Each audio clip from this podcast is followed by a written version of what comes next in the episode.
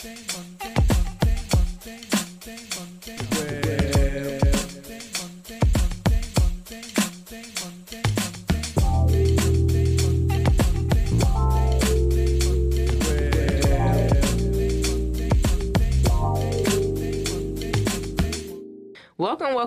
I am Janita Stanton.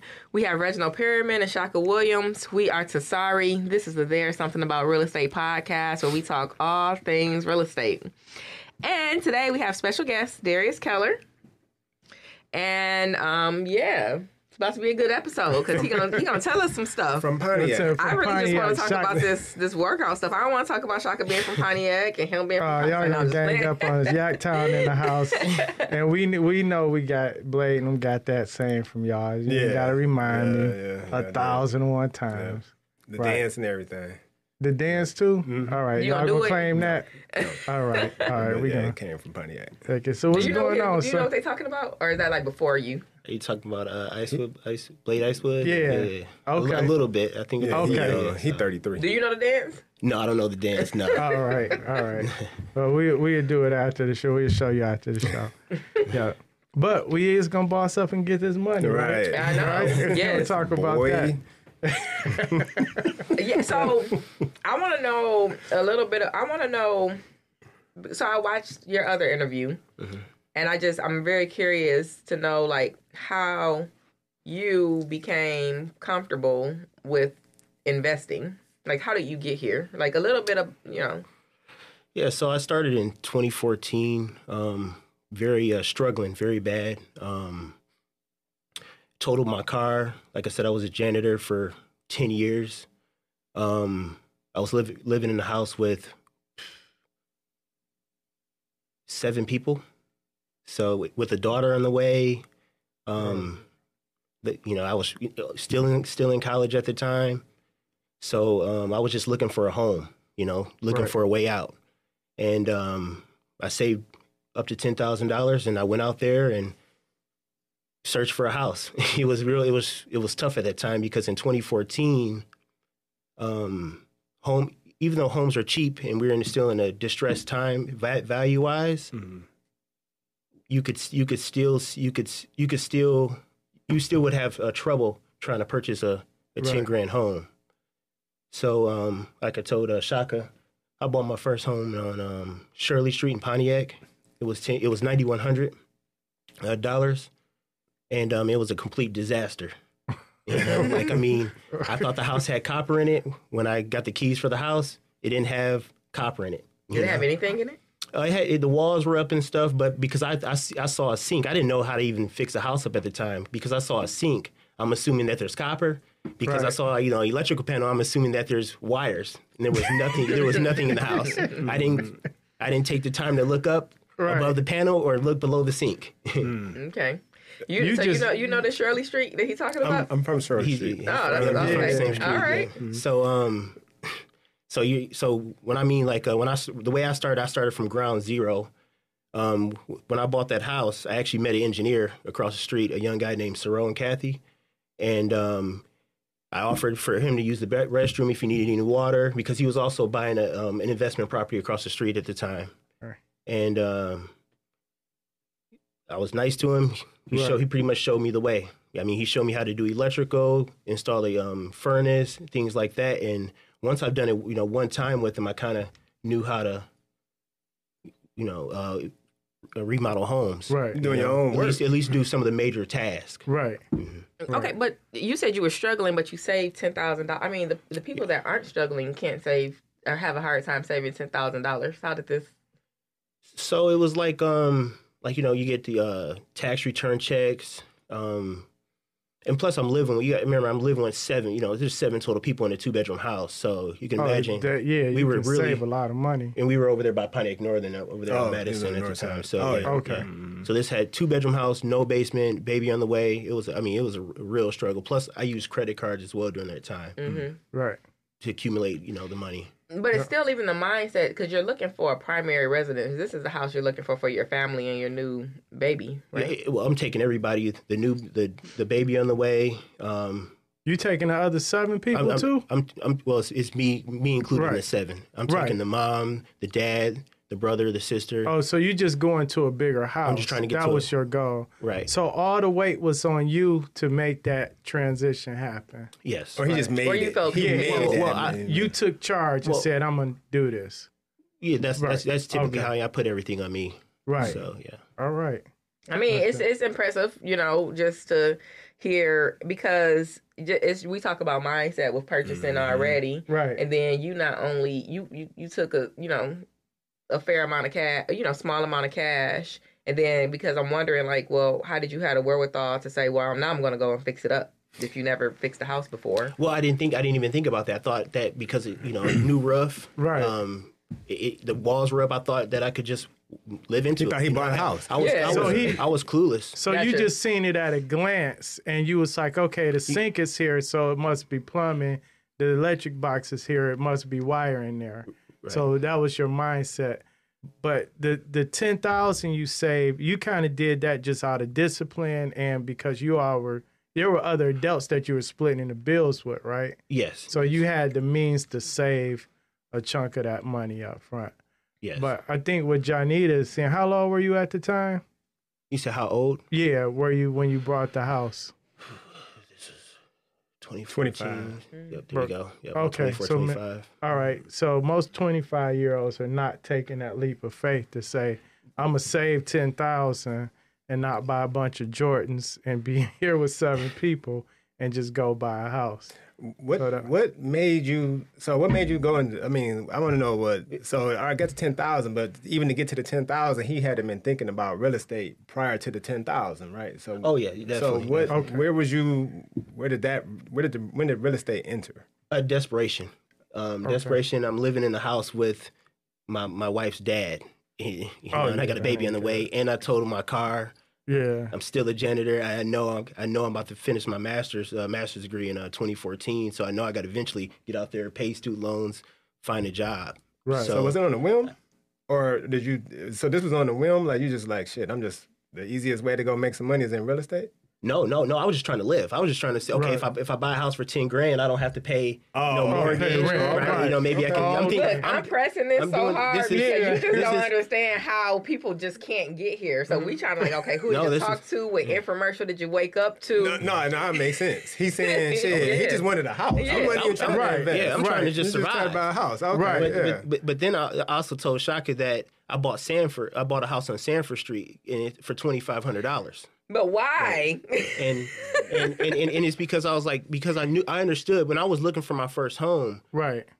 I was getting beat by people just with $10,000. I'm trying to buy anything. Homes with collapsed steps, collapsed roofs. I'm looking for just anything in Pontiac at the time. Right. And I bought a $2,500 house. People kept saying I was stupid for buying it. And I was like, these other homes are selling for $10,000. Why shouldn't I buy this house and, you know, and maybe fix it up or something? So, you know, maybe my wife's dad and family can live over there. You know, maybe you know, I'm thinking, you know. Right. So when you brought the first house, so it sounds like, and correct me if I'm wrong, you brought the first house and you learned about repairing and doing the renovations. That gave you the courage and the skill set to do the second one.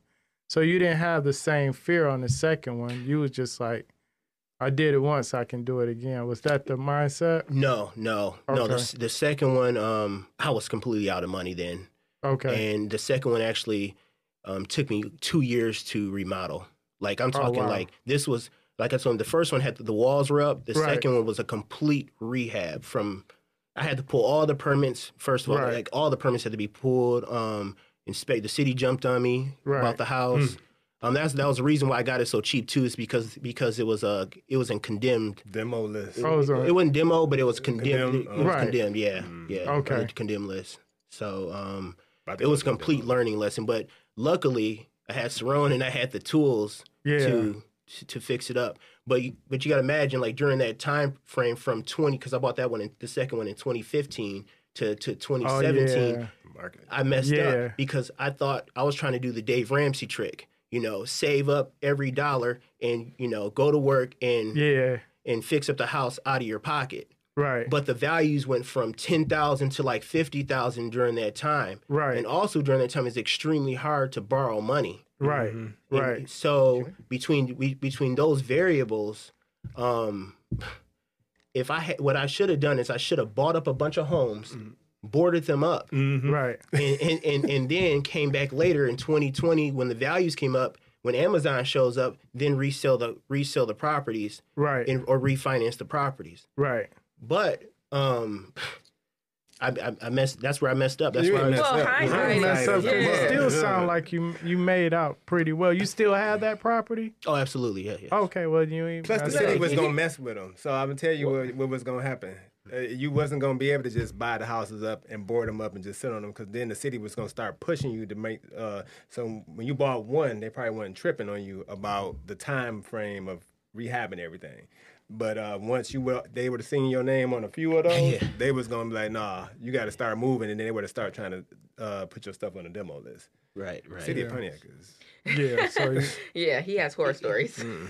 But now that same $2,500 house is probably worth about 200 plus. Right. I own most of the land, right? Not all the land on the corner, right? But I own majority of land for a single family house on that street. It's sitting on a triple lot. Right.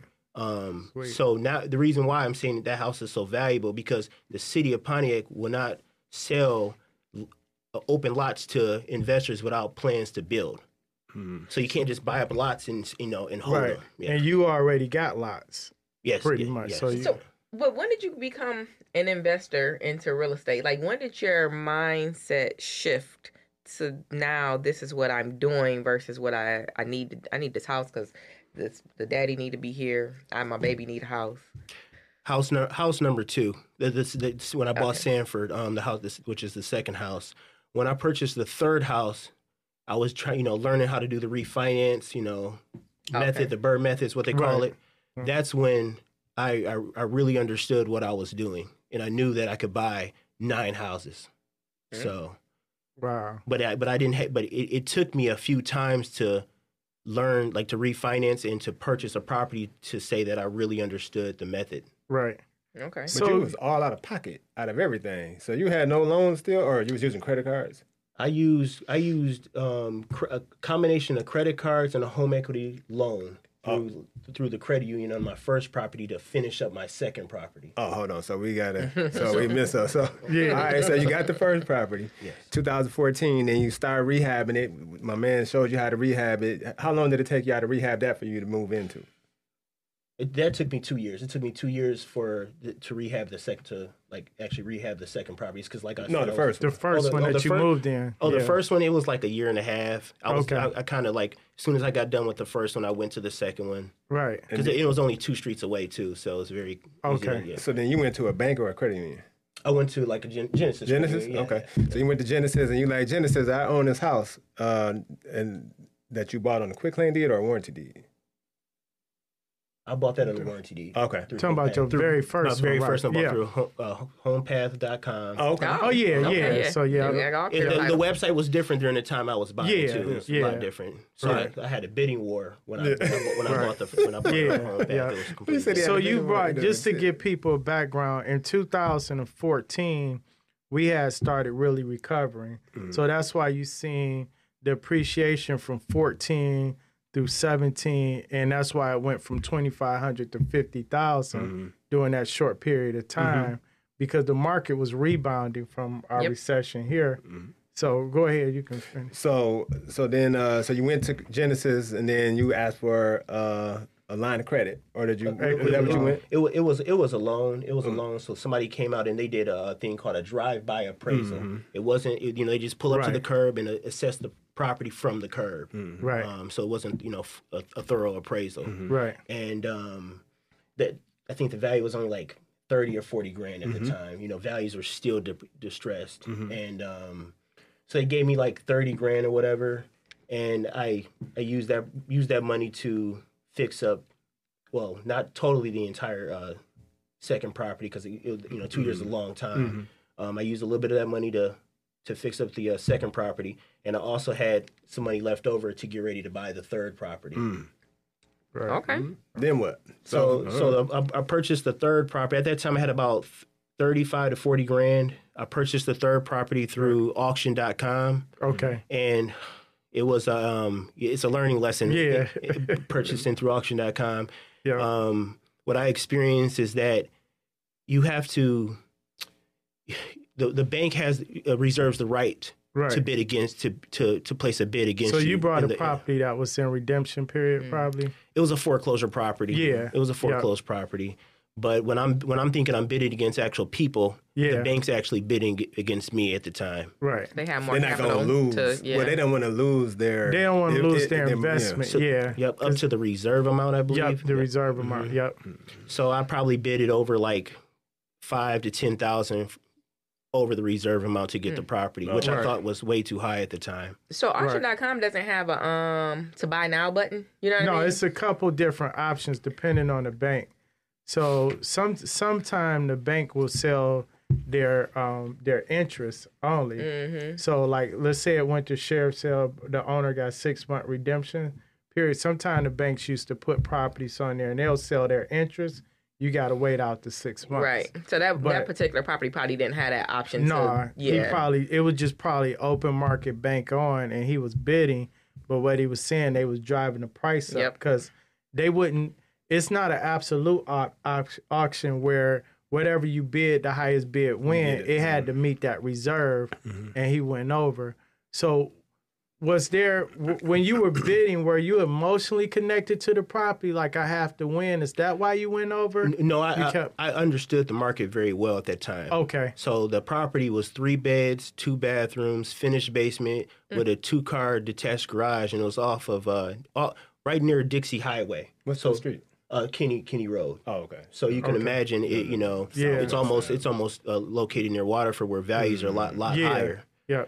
Why do you feel like you overbid then, if you knew it was going up? Because if you look at like Zillow, you can see a lot of the properties were still $10,000 to $15,000. Right. And then I'm buying this property sight unseen, so I couldn't go inside the property or anything. Oh yeah. But I just knew from looking at the outside, I could hit a home run.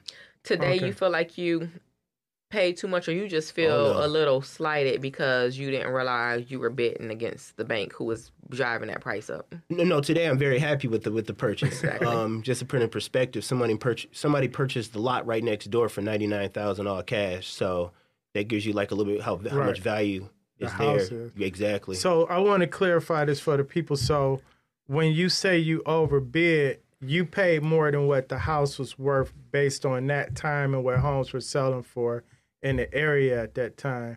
But in the overall grand scheme of things, you didn't overbid because of what the home is worth now. Exactly. Okay. That is correct. So that's a lesson I want people to understand. When we talk about values, sometimes it's the value of the house is what the value is to that individual. Mm-hmm. So everybody else was like, nah, this is where I stop. To him, he was like, oh, yeah, it's worth this amount, even though I'm overpaying for it at its current value, but I'm buying it for a different reason. Did you have a did you really have a strategy, like a loan-to-value that you wanted to stay under then? Or you just was... No, but I knew that the property would be worth a lot more. And I was, like I said, it had the 2-car garage, the finished basement, multiple bathrooms. Mm-hmm. So I knew right away that was better than my second house. And the area. My second house only 2 bedrooms. And it was, it just had it wasn't appealing on the outside. Right. And like you said, the area. Mm-hmm. So like I knew that this was probably the best house I could get for $35,000. Right. Where's the wherewithal and the foresight coming from? Like, are you reading? Do you have someone that's like guiding you and educating you? YouTube and bigger pockets. So you're just a fan of. I mean, I don't know why, but it's blowing my mind. How long has Bigger Pockets been? They've been around for a while. Do you understand? Are you getting that from me though? Like it's kind of blowing my mind. No, I see where you're going. Right. So like the house that we were living all in 2014 was my wife's uncle's house, and he had bought a bunch of properties in the Oakland County auction, fixed them up real quick, and we were tenants in his property. Mm. So that's where like the idea started to come. Okay, makes sense. Right. Because we all have, Reggie's story is more similar to my mother was in real estate. His grandmother was in real estate. Shaka just was smart, I guess. I just jumped in. Similar to you, but different. Yeah. But not quite exactly like him. Yacktown. Huh? I said Yacktown. Yeah, and so sometimes, and that's what I'm, trying to explain, like, people often, it's, you know, just people that I experience or deal with, it's just not understanding like the value in the land and owning property and things like that. And I listened to you talk on the other podcast, and you talked about what's happening in the community, you know, what's driving your ideas and things like that. And so, you know, it's intriguing to me to see the perspective and how you got here. Well, what's really tripping me out, well, not tripping me out, is just your ability at that age to have the mindset to say, I'm going to be disciplined enough. First, I need to do this for my daughter. We can't stay in a house with 7 people this small. Then I had the mindset to say, okay, we're in a bigger house, but it's still not comfortable. I'm going to buy y'all a house to go stay in so we can stay in this house. And then you took the journey from there. Oh, if I did it once, I can do it again, and I can continue to do it. And the discipline to save that money specifically just for this while working as a janitor and being disciplined with your credit. So was there any influence prior to you buying that first house to say this is what how did you even know to manage your money that way and your credit that way? So in 2015, things got a little bit better. I actually got a job with my degree. Okay. So that did help a little bit in 2015. Right. That was after I bought my second house. Right. But when things got trying to answer the second part of your question, you're asking like when did things get like? Well, it's more of like uncle. A mindset. You're talking like, about the uncle. Remember well, the uncle is one part of it. He's seen that. What I'm saying is the mindset. None of this works without the mindset, right? And I'm thinking of the average 25-year-old living that got a child on the way and having access to $10,000 cash. We know a lot of 25-year-olds, they not going to buy a house. And they're just not interested in real estate in particular. And they definitely not interested in buying a house they got to fix up.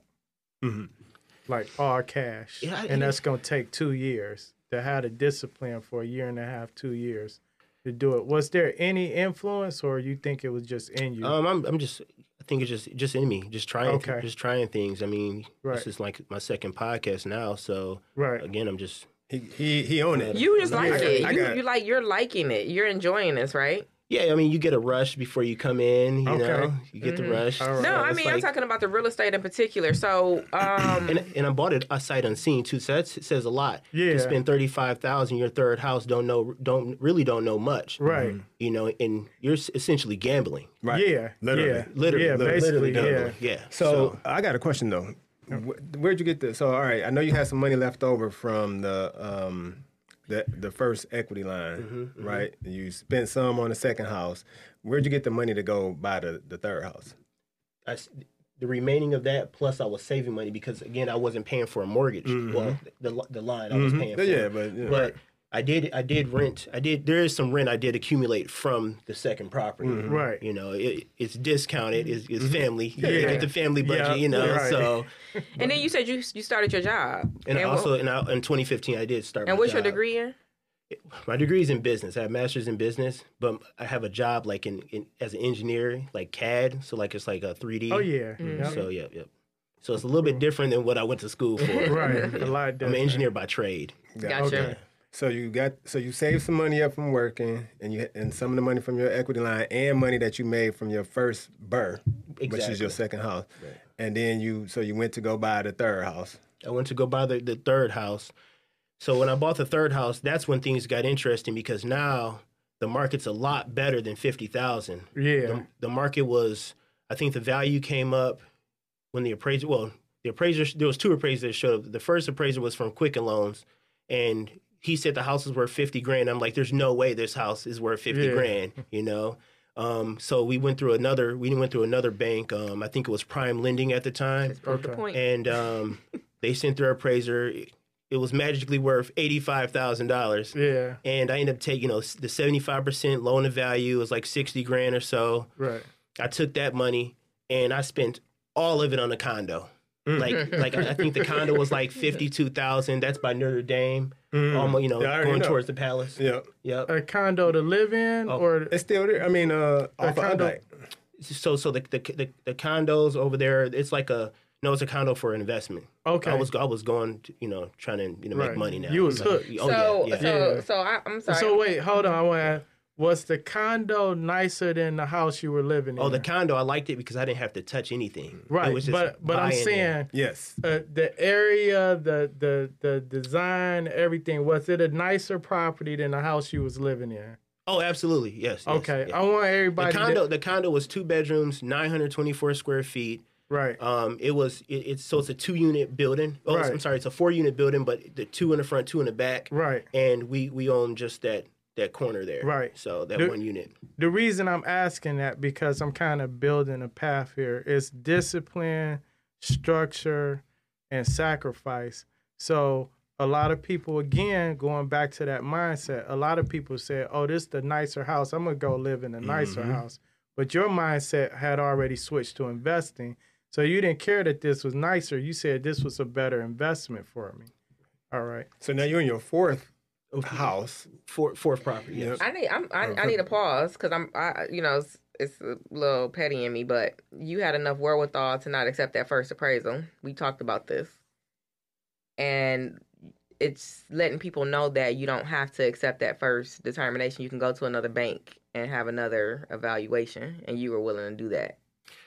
Yeah. So I was number one. You pay $500, I think it was $550 for the appraisal, and that really bugged me. Again, I'm cheap, so I was like, should I really go and get another appraisal? Which I did, but yeah, but it worked out for you. I got lucky. I got lucky, So you make your own luck, right? So you didn't get lucky. You was moving, and when you move, remember I was telling you when you move,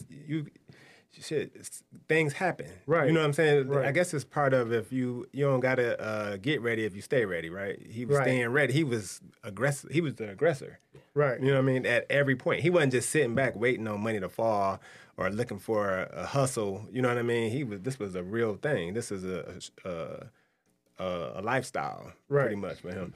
So okay, so you bought a condo over there. $55,000 is really not that far from $85,000, so it's not like.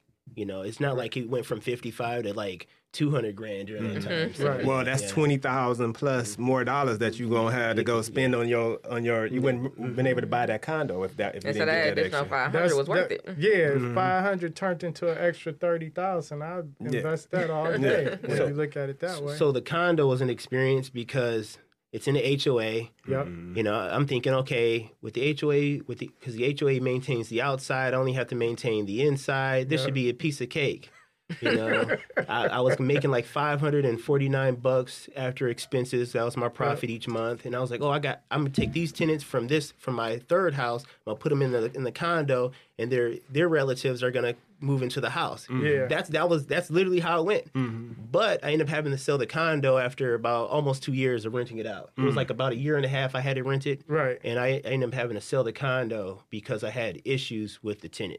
Yeah, and it was more so just like noise and stuff like that. Mm-hmm. But the market was like peaking out at that time, and I knew the condo was only probably worth about $80,000 at best. Right. So I was like, okay, if there's a time, so what I should do is I should put a HELOC, home equity line of credit, on the condo, go purchase another investment property, right, and then sell the condo with the HELOC on it. Mm-hmm. So therefore, I don't have to pay the tax. I don't have to worry about taxes. Right, another strategy. Right. So had you learned this from somebody at this time? You had to have picked that up from somebody. So, I pay. I go to work every. I'm a W-2 employee, so I pay a lot of taxes. Right. Right. So I went to YouTube Academy to learn how to at least know about what I'm doing. Hey, wait, hold on, shameless plug. That's how he found us on YouTube, right?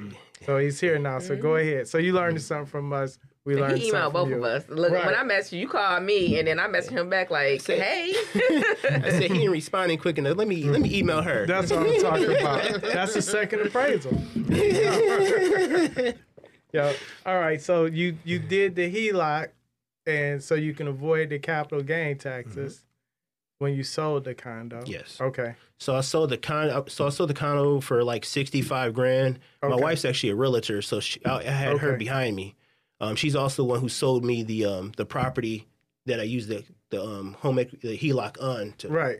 So he double and that's it. What I was wondering, so because I'm like, who's telling him about HomePath.com auction? Got, you know, I was going to ask that you have a realtor. So your wife is licensed. Yes, but she wasn't a realtor at the time. No, she wasn't a realtor until I bought the condo. Oh, yeah. Okay. But you said go get your license.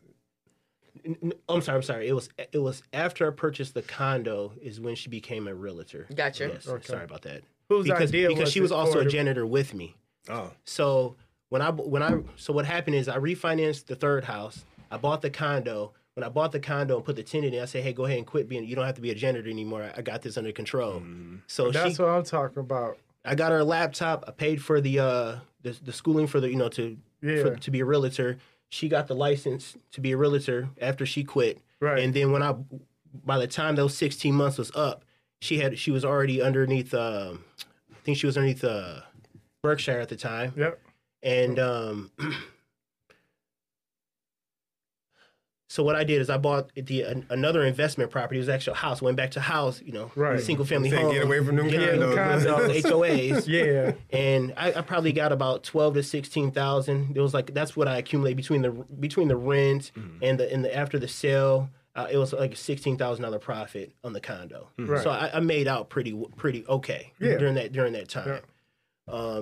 Now, the fourth property, which is it was the fifth property if you're including the condo. Mm-hmm. It was a single-family house from a wholesaler. Yep. So someone passed. He got it for $10,000 under contract, and I came in and bought it for $42,900. Waived all inspections. I mean, the house had just was listed in MLS, and I mean, like I seen the house, I couldn't even believe my eyes. It was a two-bedroom house, basement with a one-car garage, and the house next door is probably worth about $250,000. Like I knew. You were like bugging me out because he's like in these two beds, one bed. Hey, nothing wrong with. I tell people that all the time, but it's still just like man. I wouldn't even look at it. Two beds. So I like to. So there's two things. I want to explain how do I define a good deal? Okay. And I define a good deal based on the build price, the cost to build the house, regardless of what it looks like. I take 1,000, if the house is 1,000 square feet, right? I take that and I multiply that by $150. During that time, it was about $153 per square foot to build a property at the time from the ground up, right? And so that'd be about $150,000. So that's what I'm looking at when I'm evaluating what I'm buying, okay? And then I'm trying to buy the smallest property, but in the best area, but I'm trying to scale the rent up as high as I can. So that two-bedroom property was in a very good area, and it was, and I rented out today for $1,400 a month. Right. So I bought it for $42,900. I put about $5,500 worth of work into it. It was just it was very very basic work. Right. And I also refinanced that property as well. And you want to know one thing too? He pointed out that I don't think it probably went over people's head. When you buying two-bedroom properties like that, you have little to no competition. You have competition, but not nearly as much with your 3- and 4-bedroom. I'm not even paying attention to it. So you don't even got a lot of people. Yeah, I was going to say. Yeah. I guarantee you 90% of the investors that call us looking for properties, they all want 3 bedrooms or more. They don't even want us to send them 2 bedrooms. So you snuck in that niche and you got your formula, and it works for you, and it's like, man, you kind of hate for people to see the show now because What year was this? I think this was like 2018. Okay. Oh yeah. So the market was it was here. It was the beginning. Arrived. Yeah. Yeah, it was arrived at that time. But Amazon didn't show up just yet. Right. Yeah, now we hadn't even talked about yet. We're gonna get to that. Mm-hmm. So this is that property.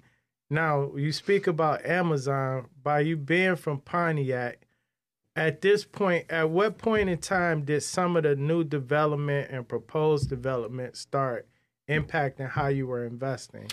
So when Mayor Waterman, she became the mayor, that's when the developments, the idea of Pontiac was getting better, was really starting to appear. Okay. For example, the biggest thing was getting rid of the blight, the boarded-up homes. Right. Just a few years ago, maybe 2 and a half years ago, she announced that there was zero blight, meaning that there was no more boarded up homes in the city of Pontiac. Like we still have blighted schools. Like there's some schools that are still boarded up, but not single family homes. So there's no more homes for demo. No more homes sitting there condemned. Right. Is what she meant about that. And that really helped Pontiac as well. That was like the initial turnaround before the big name companies came. Okay. And what were your thoughts and did your plans change once you start learning about the new development? Were you thinking prices are going to go through the roof? Like, what was your mindset at that time? And I thought it was over.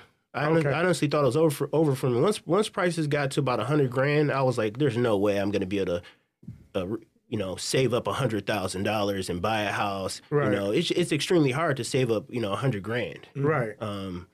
So I was like, okay, what am I going to do? Right. I ended up going to Flint. That was literally my thought. I was like, okay, I'm going to go to Flint. Most people would have said, I'm going to start borrowing the money at this point. You said, no, I'm going to keep cash in first and go to a different area. Well, there's only so much money, I'm aware of there's only so much money that I can borrow. Right. So if I don't have equity in the properties to utilize, I can't borrow from there. Exactly. You can only borrow so much credit based on your income with the banks. So I was like, okay, if I could, maybe I can go to Flint, buy some cheap homes, do what I did in Pontiac. The values will come up, and I can come back to Pontiac again. Right. Now, wait a minute. Before we get to Flint, at the $100,000 also, that don't fit into your formula, your price per square foot, right?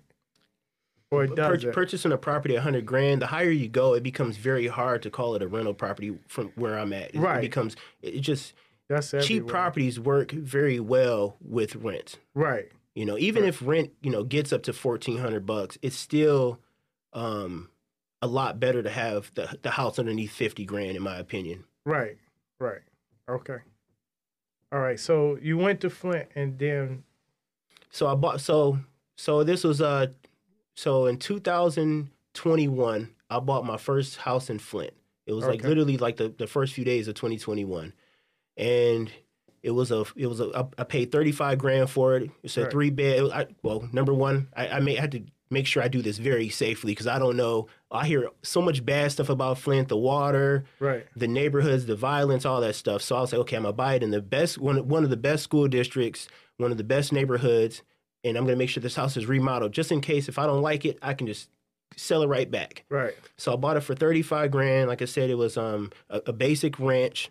It was fully remodeled, clean. So at that time, it was $35,000 in Flint is a lot of money in that neighborhood. I'm just trying to put in perspective. So I rented it out for like $950. The amount of people who wanted to rent out the property, it was amazing. Like, I couldn't believe how many people came to the open house. Right. For a 2-bedroom. No, this is a 3-bedroom, 1 bath. Oh, okay. Yeah, but it was, like I said, it was fully remodeled. No. So what I did is I refinanced that property. Mm-hmm. And during that time, there was an eviction ban that they said in 2021 in August. It was like that was a second eviction ban, and I was like, okay, I may this might be a good time to go buy more. So what I did is I used the Genesee County Land Bank, and if you go to Genesee County Land Bank auction, you'll see like the list of auction homes that they have, and with the Genesee County Land Bank, you actually have to show up to the property to bid on the property, which I like because. Right. It gets rid of like a lot of those out-of-state investors, and it makes it like it gives you kind of an advantage, because you have to be there that same week when they make that property available, and you get to go inside the property and view the property before you start bidding on it. Right. Whereas before I was bidding online sight unseen. Mm-hmm. So you was gambling. He went from gambling to being able to make a good decision based on what you see. So when I'm going to these properties in the Genesee County Land Bank auction, I actually, take my sewer camera with me.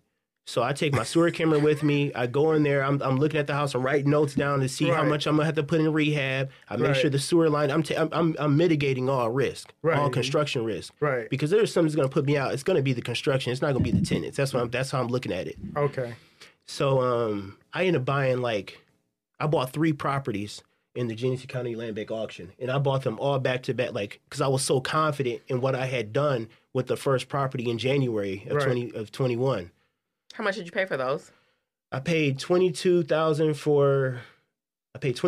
for the second house in Flint. I paid $13,000 for the third, and I paid for the fourth one I paid $20,000 for.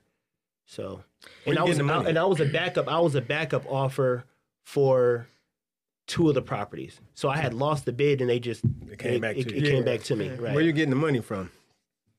Refinancing. I'm sorry. I refinanced the first Flint house, and I refinanced my first house all over again. Mm-hmm. Remember when I said the first house, you know, it was only $40,000, right? But now the market's better.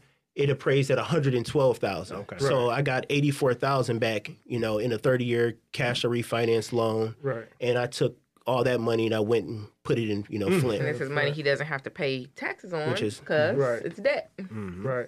So have you sold any of your properties other than the condo, or you still have them all? Yeah, so that's a great question. I tell people all the time, the way I'm investing is extremely slow. It's low. I would say it's low risk compared to the other ways I could invest, and it's extremely hard to do because you're not flipping the properties. Right. You know, I'm pretty much keeping all the properties. So 9 out of 10 properties I actually kept. Only thing I've sold was the condo. The condo. Yeah. The problems. So instead of issues. Exactly the one I get. That land bank. So I put a note down here. There was a wholesaler on. Lying, saying, and this was about the Detroit Land Bank. I don't know anything about Genesee County Land Bank to compare to. Genesee County is easier. Is it? Because the joke was not to buy anything on. I seen that the Detroit Land Bank, because it's the junkyard for real estate, and then real investors don't buy there. So I was curious. So you're saying the Genesee County Land Bank is it's easier. I think it's more efficient. The process is, but the quality of the property. It's the land bank. You're going to get the... Yeah. I mean, but so like you're going to get some cherries and you're going to get some junk, but that's even with bank foreclosures, right? It's no different. It's just the problem, we talked about it before, the land bank properties, from the time they get into the land bank hands and the time they get to put them on the market, so much time went past, you get all the deterioration with the property. So, but it's still a good reach. Like, you should at least check it out and make sure. You should check out everything. Yeah, exactly. As an investor, but it's a little bit different. I ain't gonna lie. I used to go to the auctions and get flips, but now, I don't go. I don't have the time to go there because now I'm bidding against homeowners who have emotion tied into their stuff. I'm bidding against newbies who is emotional. And you know what I mean? So it's too much. You know what I mean? Right. Like, it was cool when I was going in there, and it was just investors in there. You know what I mean? The key thing he said was he was the backup offer. That's the thing that stood out, because he bid the price he was comfortable with that he knew he could close on. A lot of those people you mentioned are not going to close. So that's a strategy, right? Yep. People in them auctions, they go in there, they try to, in the first auction anyway, actually in both of them, they try to go in there and bid it up real high, run you away. And then they'll drop it, and then they'll come back, which is why they start coming up with the, if you don't buy it, you can't come back to the auction and shit. But that's a tax auction versus the land bank. Yeah, but it's in same, general the same strategy. Yeah, same strategy. People try to do I make it appear that it was easy, and it was. I want to illustrate that how it was a little difficult. Yeah. Every week they're posting houses for auction through Flint. And what I was doing is I was going there, like, using my lunch break to, like, drive out to Flint and go there and look at the properties. Right. And sometimes the properties would be so bad, I would just, you know, drive right back home. Right. But that's, like, sometimes you have to drive for months before you see a property that looks, you know, good enough to restore. You still working? Yes. Right now? Yes. No, that's even, think about that. You know what? I'm going to say...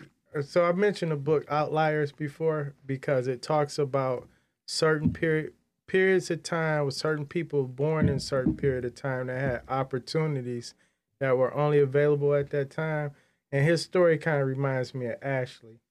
When she was on the show. And it's like Ashley had $7,000 tax return working at Red Lobster, but what she did with that amount of money during that time, just like what you did, somebody with $10,000 now probably couldn't accomplish that same thing. You know what I'm saying? In the same manner. The time frame, yeah. Right. Yeah. So that was a unique, once-in-a-lifetime experience, and you're an example of that because whatever clicked in your head to say, let me go do this, worked for you.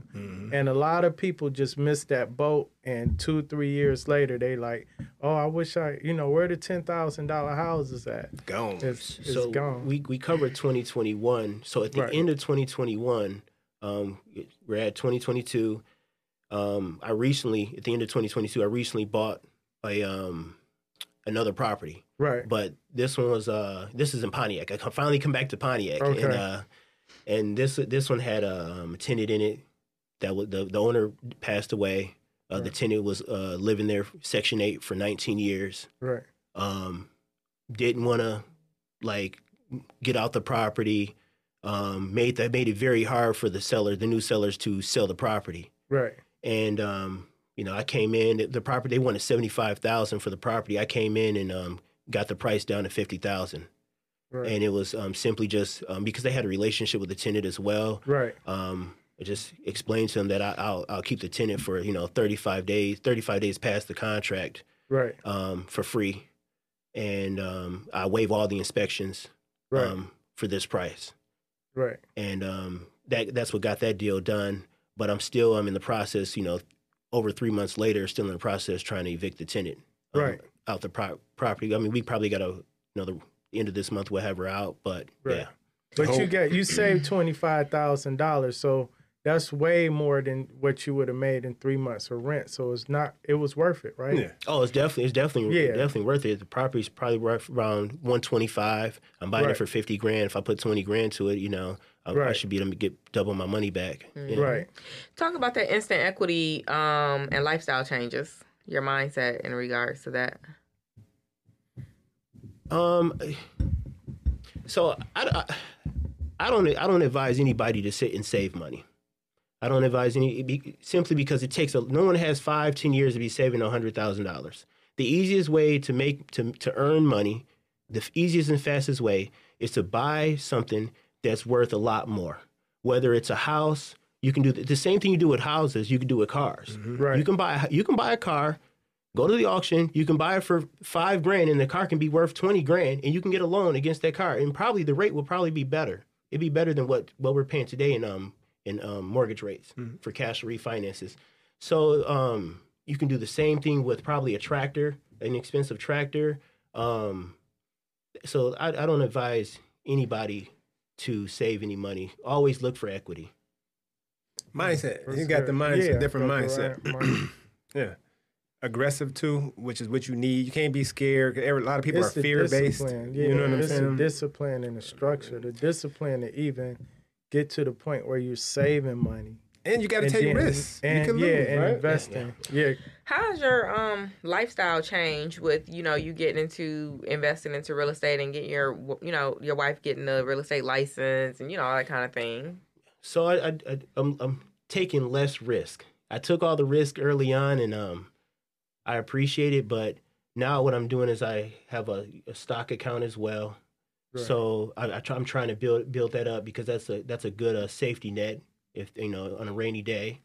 I know that's government protected as well, so it's kind of hard to lose that. I also try to keep a healthy open line of credit as well. So if I have a sewer pipe that ever breaks, or if I have to repair a roof or something tragic happens, I can rely on a good amount of credit. That's pretty it for that. Mm-hmm. Yeah. But what she's saying, did you go out and buy a big house for yourself, and did your lifestyle? Did you get the creep that people get? So I went from 50,000 to making 100. Now my expenses and my lifestyle creeped up, or did you kind of keep it even kill? So I'm looking to make life easier. Number one, my goal at the end of 2023 is to have at least one employee. Okay.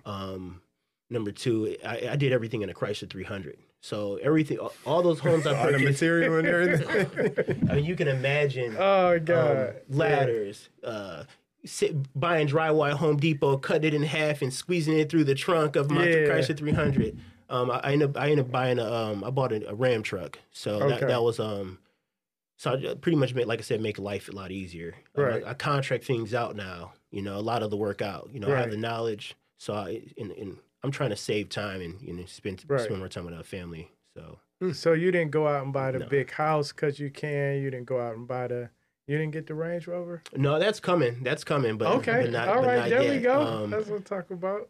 I'm still making moves. Mm-hmm. You know, right. And you're so young. Right. I mean, you know, in terms of you're young still. I mean, so you got a lot of moves to make. I got grandkids your age. No, it's just impressive because we all got kids around your age, and first not that we that old. 33. I got a 21-year-old, 22. Mine's a little bit younger than you. My oldest is 13. But the reason it's real impressive, I don't know if y'all been like watching the media, like what Master P and his son and 50 Cent and his son. You see these 25, 30-year-old kids. And it's like, you see this guy that just got it from the mud, mm-hmm. really, like they mm-hmm. say, right? Mm-hmm. With $10,000, and here you are, and we see kids, not just the celebrity kids, but we see kids that start off way more privileged and advantaged with access to money that don't have nothing close to what you build. Because I'm going to say something. So that's going to be mad at me, though. I don't care. But... So my son, he got his biggest check in real estate and they ain't been back to work since. It was only for me, wasn't it? Yeah, and it wasn't but $3,500. Look, right, for real. You that's why you should let your son go to school in Pontiac. See, that's the difference. You might not make it. You know? I also use credit cards as well. So yeah, I use credit cards. I use them through Vibe. The reason why Vibe is because Genesis didn't allow. Past 25 grand at the time I was borrowing from Genesis. Okay. Vibe allows like up to like 35 grand. Right. It says right on the website there. So that was real helpful when I went to Flint.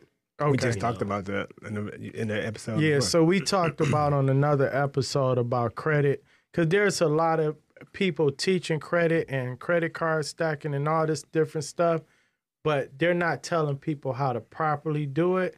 But then most of the people they're teaching it to don't have solid investments to even invest the money in to be able to pay it back. So you're another example where, okay, if you're going to do this, if you're going to get this money, have a plan to use it so that you can pay it back and still keep all your profit pretty much. Mm-hmm. So you're building your credit, you're increasing your assets, you're keeping good trade lines, you're doing all of this to stay healthy. In the market. Yes. And when people got to understand what he did, that other people were not. So he's buying houses or getting lines of credit and he's paying them. You're paying these off, right? Have you paid any of them off? No. None of them? No, my goal, just been paying them. I've just been paying them. The credit lines actually pay back with the cash I refinance money. So because, you know, mm-hmm. those credit lines are expensive. Yep. They're under 5 years. Mm-hmm. Yeah. Where you can do a cash refinance for $40,000, that bill's on you, that mortgage is only like, a couple $100. Mm-hmm. Yeah. Right. So, yeah. Okay. So, but you're still, you got seasoned credit. Yeah. You got going back credit. To discipline. Yeah. Right. Mm-hmm. You got real seasoned credit. One of the other things I like what you did was you took this area, you maxed out what you could do in that area, at least for your strategy. And then you found another area that had similar opportunities, and then you're going to build in that area, and then eventually you probably go from Flint to, mm-hmm. I don't know, what was it, Carbondale? Yeah, so the thing I like about what you, because I'm big on and it's specifically for Detroit, because I'm a Detroit native, and I'm just attached to it.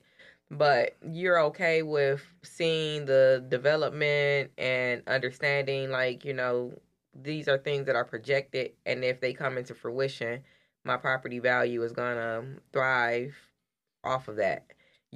You have people who are kind of like, yeah, no, I don't trust it. But you're not buying strictly on speculation, though. You're basing it on the current value as well as what you think it's going to be. So that's a good question, good point. So when I look at Flint, Right. I'm looking at, I didn't really look at it like, oh, in the future it's going to be worth more. I'm looking at, okay, this property is in very good shape right. for $20,000. Right. If I take $20,000 to Detroit, the quality is going to be skewed down. Mm-hmm. Right. You know, right. You're just not going to get the same kind of quality of property. Like I mentioned before, I paid $35,000 for a fully remodeled home. Yeah. You know, at that time, you go to Detroit with $35,000, you're not getting a fully remodeled home. No, we bought a piece of shit for $35,000. Yeah, but with you're saying, but the value, the current retail value of that home is $35,000, and because you have a cash flow strategy of written that out, that's working for you. But if you were a flipper, then buying a house for $35,000 and putting $60,000 into it and selling it for $170,000 is a good strategy still. So it's still a similar mindset when you're talking about, yeah, you know, the mayor changed. You know, she was talking about these plans. The blight has improved. These structures are, you know, remember the Silver Dome, which is now is this and that. We've talked about this before. And I think you came back and just said somebody was like, I don't know if that was you or not, but somebody was like, yeah, I don't really want to buy property based on... future improvements for the cities, wherever the city. Mm-hmm. Yeah, right. But yeah, speculation. I wouldn't do that either personally. I don't speculate. Well, it's not all based on speculation. There's going to be a current worth and equity, but then there's also going to be a future projection as to where it has the opportunity to go past there. But if you speculating based on other so for example, I wouldn't have been like Amazon coming here or whoever the fuck coming to Pontiac. I don't care. You know, I know Pontiac has a lot of... so for me, Pontiac is better. It was... had more upside to me than, say, obviously than Flint and then, say, a Detroit in certain areas of it, right? Right. Just because it's in Oakland County and... It's it fit with my strategy, right? My strategy is to buy the worst house on the block and make it the best, right? Pontiac has the ability to, it's the worst house the worst city in the county, but you can increase, it has some ways to go up. You get right, what I'm saying? Right. But I'm not speculating based on businesses, whether it's United Wholesale, Amazon, Chrysler, whoever. Look at it like right. this, where, okay, Flint's not surrounded by rich cities. Mm-hmm. You right. know, you look at Pontiac. Pontiac's surrounded by Waterford, mm-hmm. Royal Oak, Birmingham, right. West Bloomfield. So like to leave Pontiac because you want to go find a cheaper place for rent. It's actually difficult. You're mm-hmm. kind of trapped in Pontiac because right. exactly. And then them other cities they spill over. The Pontiac, because when people can't afford there, they usually go to the neighboring city. Mm-hmm. And that's what we've seen with Royal Oak mm-hmm. and Hazel Park and Ferndale. And that's going to increase the Pontiac right. values. You know. So, because we're running out of time here. We run out. I want to, what do you want people to know about you and then how to find you and all that kind of thing? I'm starting to, I just started offering services to for people to go to my Instagram and book now, hit the book now button for consulting. If you guys have any questions, you can just click the book now button and follow me through Darius_1of1. Okay. So it's spelled out 1of1. And that's where you can find me now. All right. Cool. I'm in. All right. That's a wrap. All right. Well.